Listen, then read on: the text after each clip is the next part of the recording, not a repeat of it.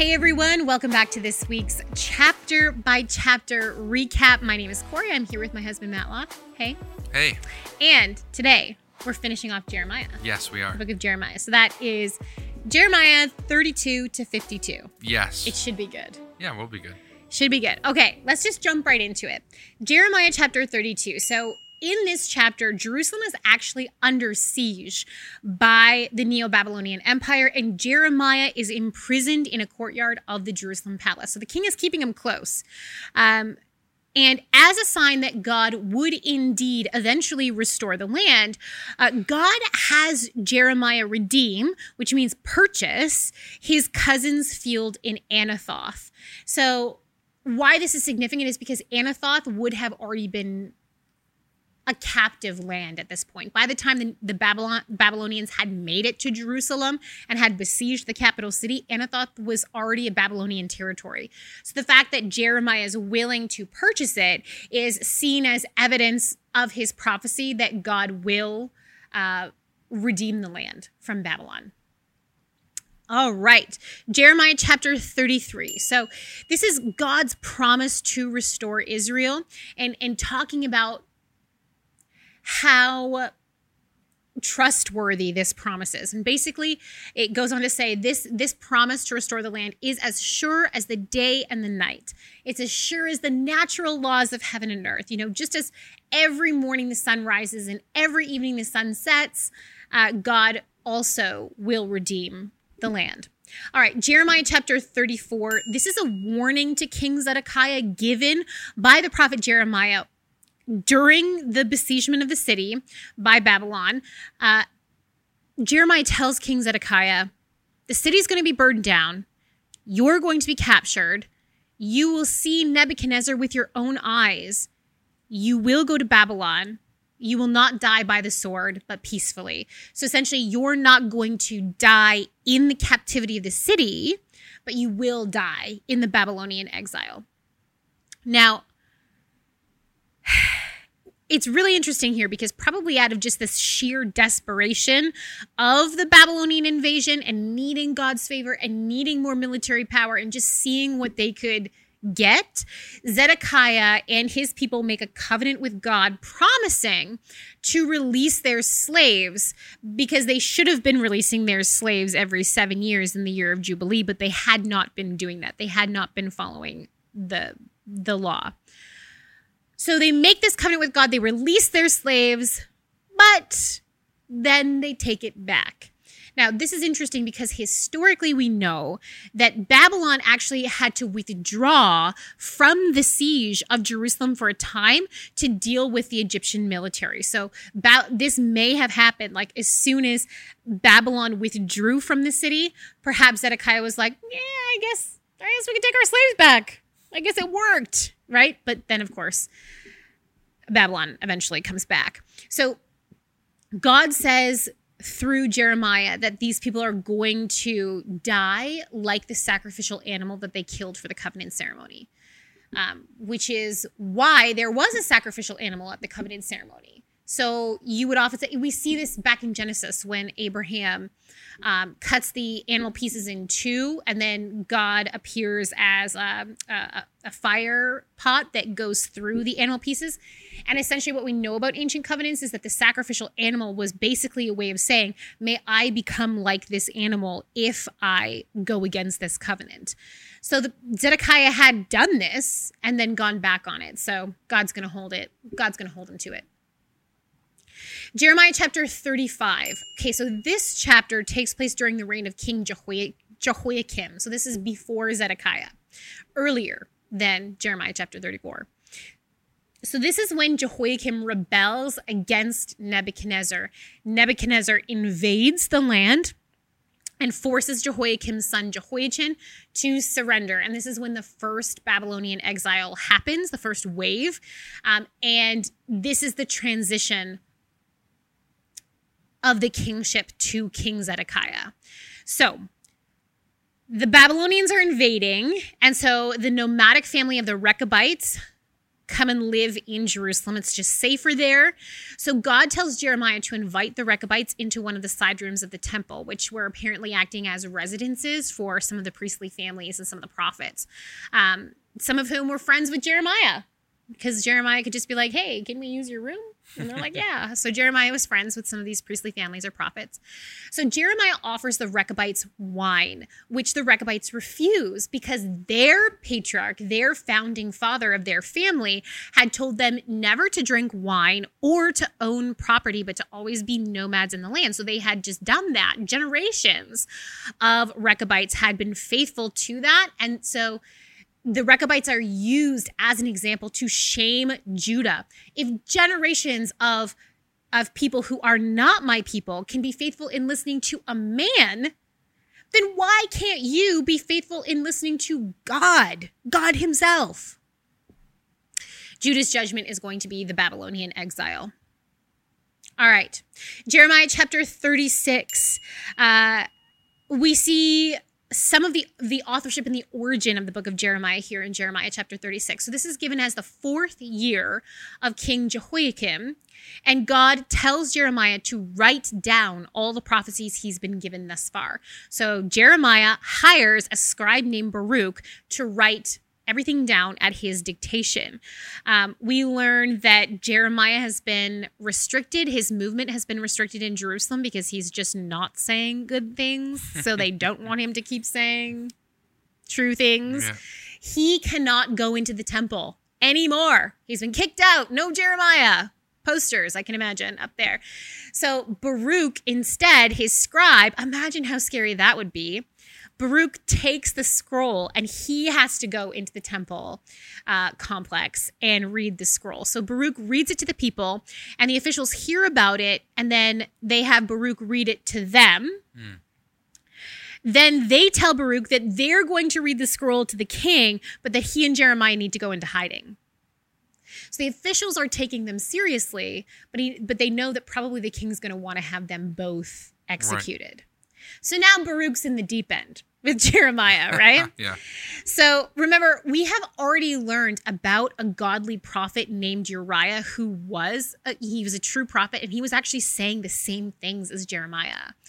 Uh, and King Jehoiakim had him killed. Mm. So that would have been fresh in their memory. They would have been around for that, Jeremiah and Baruch. Right. So, not all of the officials of Jerusalem were against Jeremiah and God's word. Um, however, we do need to mention that some of those officials were probably taken into captivity in the first wave of exiles, which would explain why Jeremiah's court and his officials were so hostile against Jeremiah later on, because a lot of these guys who were for Jeremiah were probably already in exile. Right. Okay, so um, an official read the scroll to King Jehoiakim, and piece by piece, Jehoiakim had it uh, cut off the scroll and burned in a fire as it was being read to him. So, as a result, Jehoiakim's line his direct line, his direct descendants, his sons are rejected from the kingship. They're not going to be in the future kingship. They're not going to be in the messianic line. So Jeremiah and Baruch rewrite the scroll and they continue to add to it. Jeremiah chapter 37. So this is this back to King Zedekiah, the, the son of Josiah. He had been placed on the throne by Nebuchadnezzar in place of Jehoiachin, who had been taken into exile. Uh, but Zedekiah rebelled against Babylon, and so Nebuchadnezzar was invading the land. The Egyptian army marches out to meet Babylon, and so the Babylonian army, like we said before, temporarily withdrew from Judah. So Jer- Jeremiah went to leave Jerusalem to go to his own territory and claim some land, probably that land that he had purchased uh, from his cousin. But Jeremiah is accused by someone of attempting to desert to the Babylonians. Like you're pro Babylonian anyway, Jeremiah. You're just going to follow them and join their army, aren't you? And Jeremiah is arrested. Now, we're told after a long time, not told how much time, but after a long time of being arrested, King Zedekiah sends for Jeremiah because he wants to ask him how this is going to go, which Jeremiah has already said the answer has not changed. The answer is it's not going to go well. Yeah. Nebuchadnezzar is coming back and he's going to take the city. Uh, Jeremiah asks Zedekiah for mercy. So Zedekiah lets him stay imprisoned in the guard's courtyard, and he continues to supply Jeremiah with a daily ration of bread until the bread in the city runs out. So Zedekiah does try to take care of Jeremiah. Right. Doesn't want him to die. Which is probably literally the least he could have done. But, Yeah. But he did it. He did it. Yeah.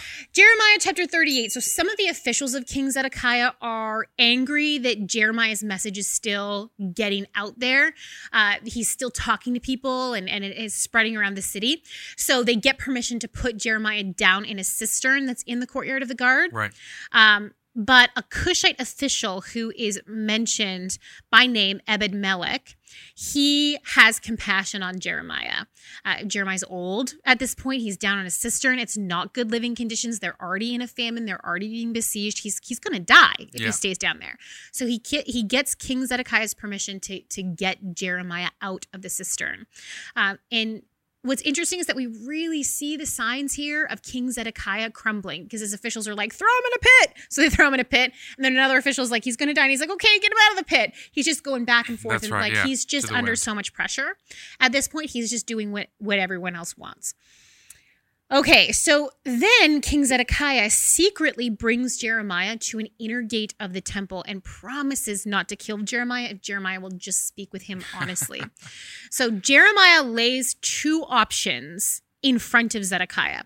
One, surrender to Babylon right now, and your family and you will live.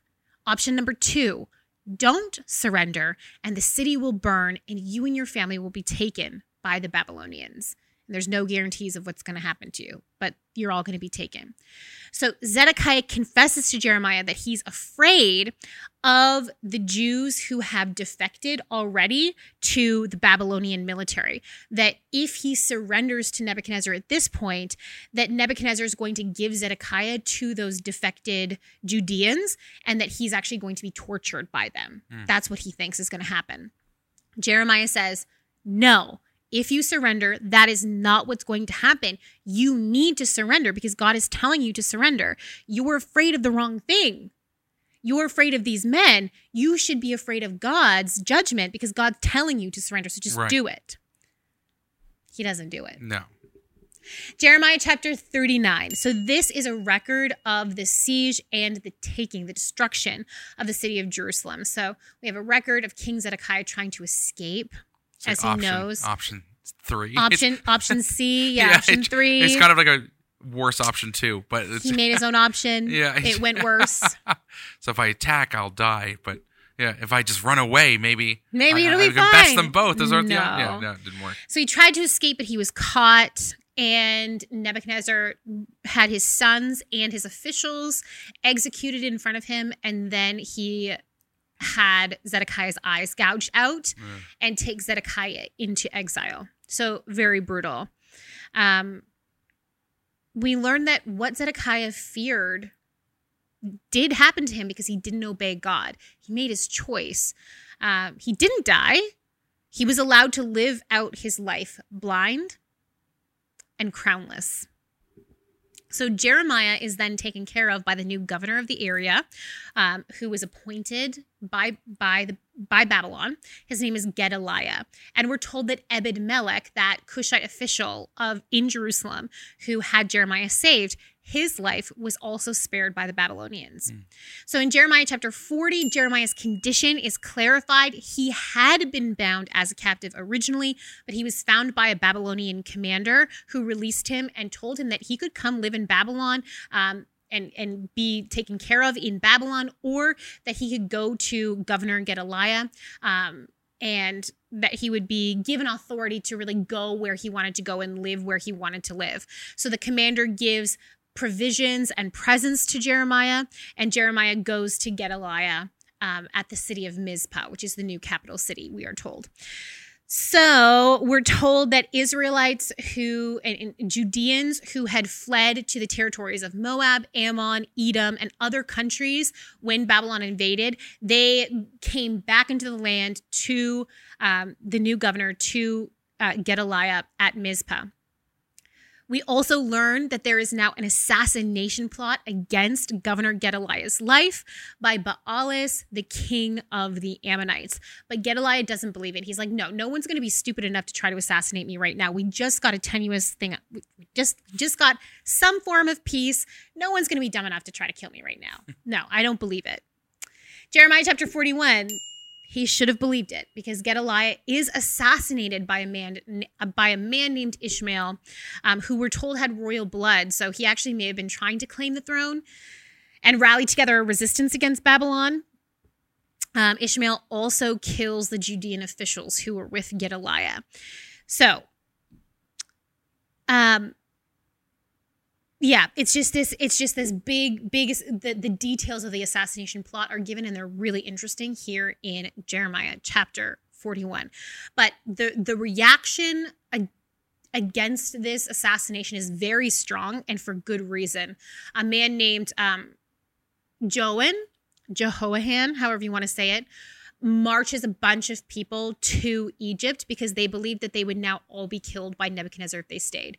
So the danger is now that the, the governor that the king of Babylon has appointed has been assassinated. So this is rebellion on rebellion. We do not accept your authority, Nebuchadnezzar. So the fear is that Nebuchadnezzar is going to come back in and he's going to wipe out everybody. He's going to burn everything down.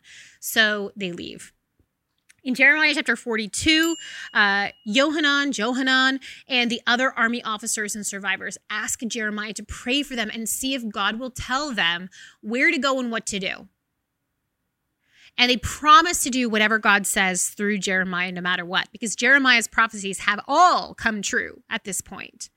So 10 days later, God gives Jeremiah a message stay. The king of Babylon is going to have compassion on you, and I'm going to build you up in the land here, in the land of Judah. However, if you go to Egypt, you're not going to find the peace that you want to find. War and famine are going to follow you to Egypt. So essentially, the disaster of Jerusalem is going to happen in Egypt if you don't follow my words. Jeremiah adds a lament onto Jeremiah chapter 42, onto this prophecy, because he already knows that these people have already decided that they're going to Egypt and it was basically just a formality to ask Jeremiah, that they're not going to listen. Uh, Jeremiah chapter 43, we're told that uh, Johanan and Azariah and other arrogant men told Jeremiah that he was lying to them uh, because his scribe, and probably only close associate at this point, Baruch, wants Azariah and Johanan to be killed or exiled. We're not sure why. Baruch might have had a grudge against this man, but apparently there was some sort of personal thing between them uh, that that made this a credible accusation or allegation. All right, so they decide to go to Egypt. They take everyone. They force Jeremiah and Baruch also to go to Egypt. Um, and Jeremiah dramatically gives this prophecy that Nebuchadnezzar would successfully invade Egypt as he had successfully invaded Judah.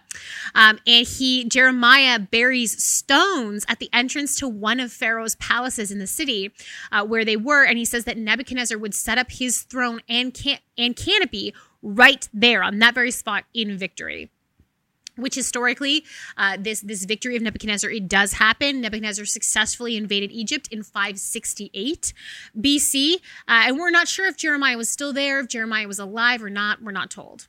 Okay, Jeremiah chapter 44. Jeremiah prophesies against the Judeans living in Egypt that only a small amount of them, only a few fugitives, would ever make it back to Judah. Uh, that most of them would die there in judgment because they were continuing on in their idolatry and offering incense to other gods in Egypt. Um, interestingly, this all of this incense burning seemed to particularly affect the Judean women who say that they burned it says that they burned incense, poured out drink offerings, and made cakes impressed with the Queen of Heaven's image. So, this is probably all to do with fertility concerns and infant mortality concerns, which, of course, have always been a big issue in human history. Uh, this is confirmed when the people affirm their worship. I mean, it's not recommended, Yeah. But they affirm their worship of the Queen of Heaven, uh, saying they will continue to burn incense and pour out drink offerings just like their people did back in Judah, because that has historically equaled food in the land and peace. And when they stopped, probably under the reforms of Hezekiah and King Josiah, that's when it started to go badly for them. So they've spun it. Yeah. They've spun it here. Not good. Not, good. So Jeremiah affirms that God is against the people in judgment and that Nebuchadnezzar is coming for Pharaoh Hophra, Right. who's named at this point. Jeremiah chapter 45. I wish it got better, guys, but there's a reason why Jeremiah is called the weeping prophet. It's a lot of bad news. Yeah. There's interesting stuff, but there's a lot of bad news in Jeremiah. So, Jeremiah chapter 45 records a prophecy back from the time of King Jehoiakim, uh, who was the original king who rebelled against Nebuchadnezzar, uh, back to when Baruch read the prophecies of Jeremiah in the temple, and Jehoiakim had it burned piece by piece, and they had to go into hiding. Um, so, back at this point, um, Baruch complained to God about his situation, and God actually answered him, which is amazing. Uh, God essentially says one, Judah is mine to tear down. Two, don't seek to become something great in Judah because it's all coming down. And three, because you're faithful to me, Baruch, you will always escape with your life. No one's going to actually be able to kill you. Jeremiah chapter 46. This records Jeremiah's prophecy way back in the time of King Josiah, a good king. There we go. I said it didn't get better, but I mean, there's prophecy here. Josiah, yay. Um, when Pharaoh Necho was marching out to help Assyria resist Nebuchadnezzar in Babylon, um, and King Josiah, unfortunately, was killed in battle trying to stop Pharaoh Necho. Uh, there's another prophecy this time about how Nebuchadnezzar was coming to invade Egypt, and there's this caveat that Egypt will again be inhabited and Judah will be restored. So there's hope, great judgment, but also great hope here. Jeremiah chapter 47, this is a prophecy against the Philistines when Egypt attacked Gaza. The prophecy notes that Babylon will be their real problem, their real destroyer. Jeremiah chapter 48, this is a prophecy about the destruction of Moab and her god, Chemosh. Uh, we know that Nebuchadnezzar did take over take over Moab. So this is a fulfilled prophecy. So interestingly in Jeremiah chapter 48, God is actually shown mourning for Moab's people and Jeremiah is told to wail and mo- mourn for the people as well. Um, there's a note of hope in the very last verse. Yet I will restore the fo- fortune of Moab in days to come, declares Right. the Lord. We're almost there. Jeremiah chapter 49. Ammon took over the land of the tribe of Gad after they were conquered by Assyria. So across the Jordan, Ammon took over the land of the tribe of Gad after they were con- conquered by Assyria. And this is a prophecy that their capital city, Rabbah, would be destroyed and that the Israelites would retake that territory that was taken mm. from them. Again, so this is a note of hope for the Israelites, hope for restoration after ultimate destruction. We're told that Edom will be taken. Damascus, which was the head of the capital city of Aram or Syria, will be destroyed. Um, Kedar and Hatzor are mentioned, not the city of Hatzor. These were nomadic tribes, okay? Kedar and Hatzor. Um, and we're told that these tribes who were living in the Arabian desert, Nebuchadnezzar was going to defeat them. We're also told that Elam, uh, kingdom southeast of Babylon, uh, would be destroyed and the people exiled, but they too would be restored in later days. So this is just a lot of kind of back matter. Like, Right. who is Nebuchadnezzar going? If, if God is calling Nebuchadnezzar to bring judgment, who is he bringing judgment against? Right. This is the list. This is what's going on here. Right. Jeremiah chapter 50. This is a prophecy directly about Babylon and Babylon's ultimate judgment. So essentially, an alliance of people was prophesied to destroy Babylon. And after that happens, Israel and Judah would be allowed to reunite and travel back to Jerusalem to rebuild. Um, I'll read you verse 6 and 7 here, which is God's description of Israel and Judah. My people have been lost sheep. Their shepherds have led them astray and caused them to roam on the mountains. They wandered over mountain and hill and forget their own resting place. So essentially, this was why people were able to oppress and destroy them. They had forgotten that their resting place was God. Um, Babylon, we're told in Jeremiah chapter 50, reveled in destroying God's people. They loved it, they wanted to do it, and they'll be destroyed for that evil. Mm. So, their celebration of sin, their celebration of destruction, their celebration of death, they will be judged for that. Jeremiah chapter 51 continues the prophecy against Babylon. Um, and interestingly, the, the nation of the Medes are mentioned. So um, it, it historically was an alliance between the Medes and the Persians, creating the, the, the Median Persian Empire that eventually destroyed the Neo Babylonian Empire. They took it over. The destruction of Babylon is assured in Jeremiah chapter 51. And we learn at the end of the chapter that Jeremiah had sent a scroll with this big, long prophecy against Babylon to Babylon. It's a very Jeremiah thing to do Yes. right? Go right to the source, right to the. Um, so he sends this scroll with this prophecy against Babylon to Babylon with an official of King Zedekiah. Um, and we're even given the official's name, Sariah, son of Neriah. Now, interestingly, Baruch's father's name is also Neriah, so maybe this was Baruch's brother. Yeah. We don't know. It's possible. Yeah. But Sariah was to go to Babylon, read the scroll out loud. Hmm, I would imagine would be a dangerous thing to do. Yeah. Then tie a rock to the scroll and throw it in the Euphrates River and say, So will Babylon sink to rise no more because of the disaster I will bring on her, and her people will fall. Yeah. And the chapter 51 ends with the words of Jeremiah end here. Right. But there's still one more chapter of Jeremiah. So, Ch- Jeremiah chapter 52, this is a postscript, really, to the book of Jeremiah. So, kind of wrapping it all up. You mean like Baruch? You're yeah, it up. so yeah. there's this record of the fall of Jerusalem, uh, a record of the destruction of the city and the destruction of the temple and the destruction of the walls. There's a record of the looting of God's temple. Uh, there's a record of the exiles um, and a record of Jehoiachin, interestingly. Remember Jehoiachin, um, who he only reigned for three months and he was taken captive to Babylon. He actually later on in Babylon was released from prison by Nebuchadnezzar's son, Evil Marduk or Awal Marduk, depending on your translation. Um, and and he was allowed to eat from the king's table. So he was given a certain amount of food uh, to live. And this has actually been confirmed. Uh, there's a Babylonian Babylonian ration tablet that I believe is housed in the British Museum right now that names Jehoiachin by name and how he was released from pri- how he not how he was released from prison, but how he what his rations were. So how much food he got Right. from That's neat. yeah. It's, it's just a weird random thing to be confirmed Yeah. by a, you know like what are the chances in in the in the hordes of tablets Oh, that yeah. someone would not only find it but translate that one because there are a lot of Yes. tablets that Yeah, have sure. not been translated yet. So this is Yeah. very cool. Very cool stuff. It's very cool.